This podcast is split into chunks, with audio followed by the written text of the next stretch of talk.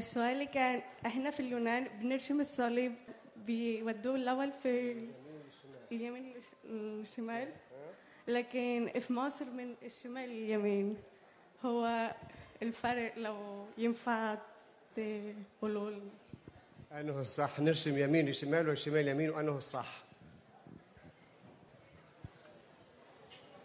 هو إحنا الأقباط الأرثوذكس في كل العالم سواء هنا في ألمانيا أو اليونان أو أمريكا بنرسم الصليب بنقول باسم الآب والابن والروح القدس من الشمال لليمين. على أساس الروح القدس نقلنا من التدبير الشمالي للتدبير اليميني.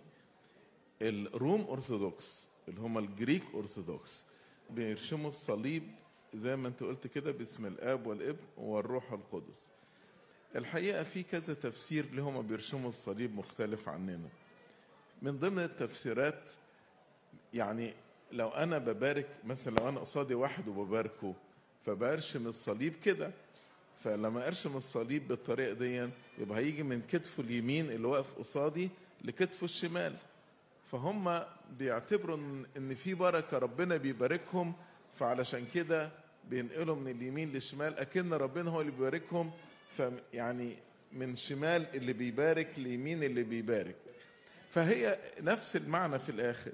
في رأي تاني بيقول إن هم كانوا بيرشموه برضو من الشمال لليمين زينا بس لما حصل الانقسام بين الشرق والغرب على انبثاق الروح القدس فعشان يميزوا نفسهم من الكاثوليك الكاثوليك بيعملوه من الشمال لليمين فهم ابتدوا يرشموا من اليمين للشمال.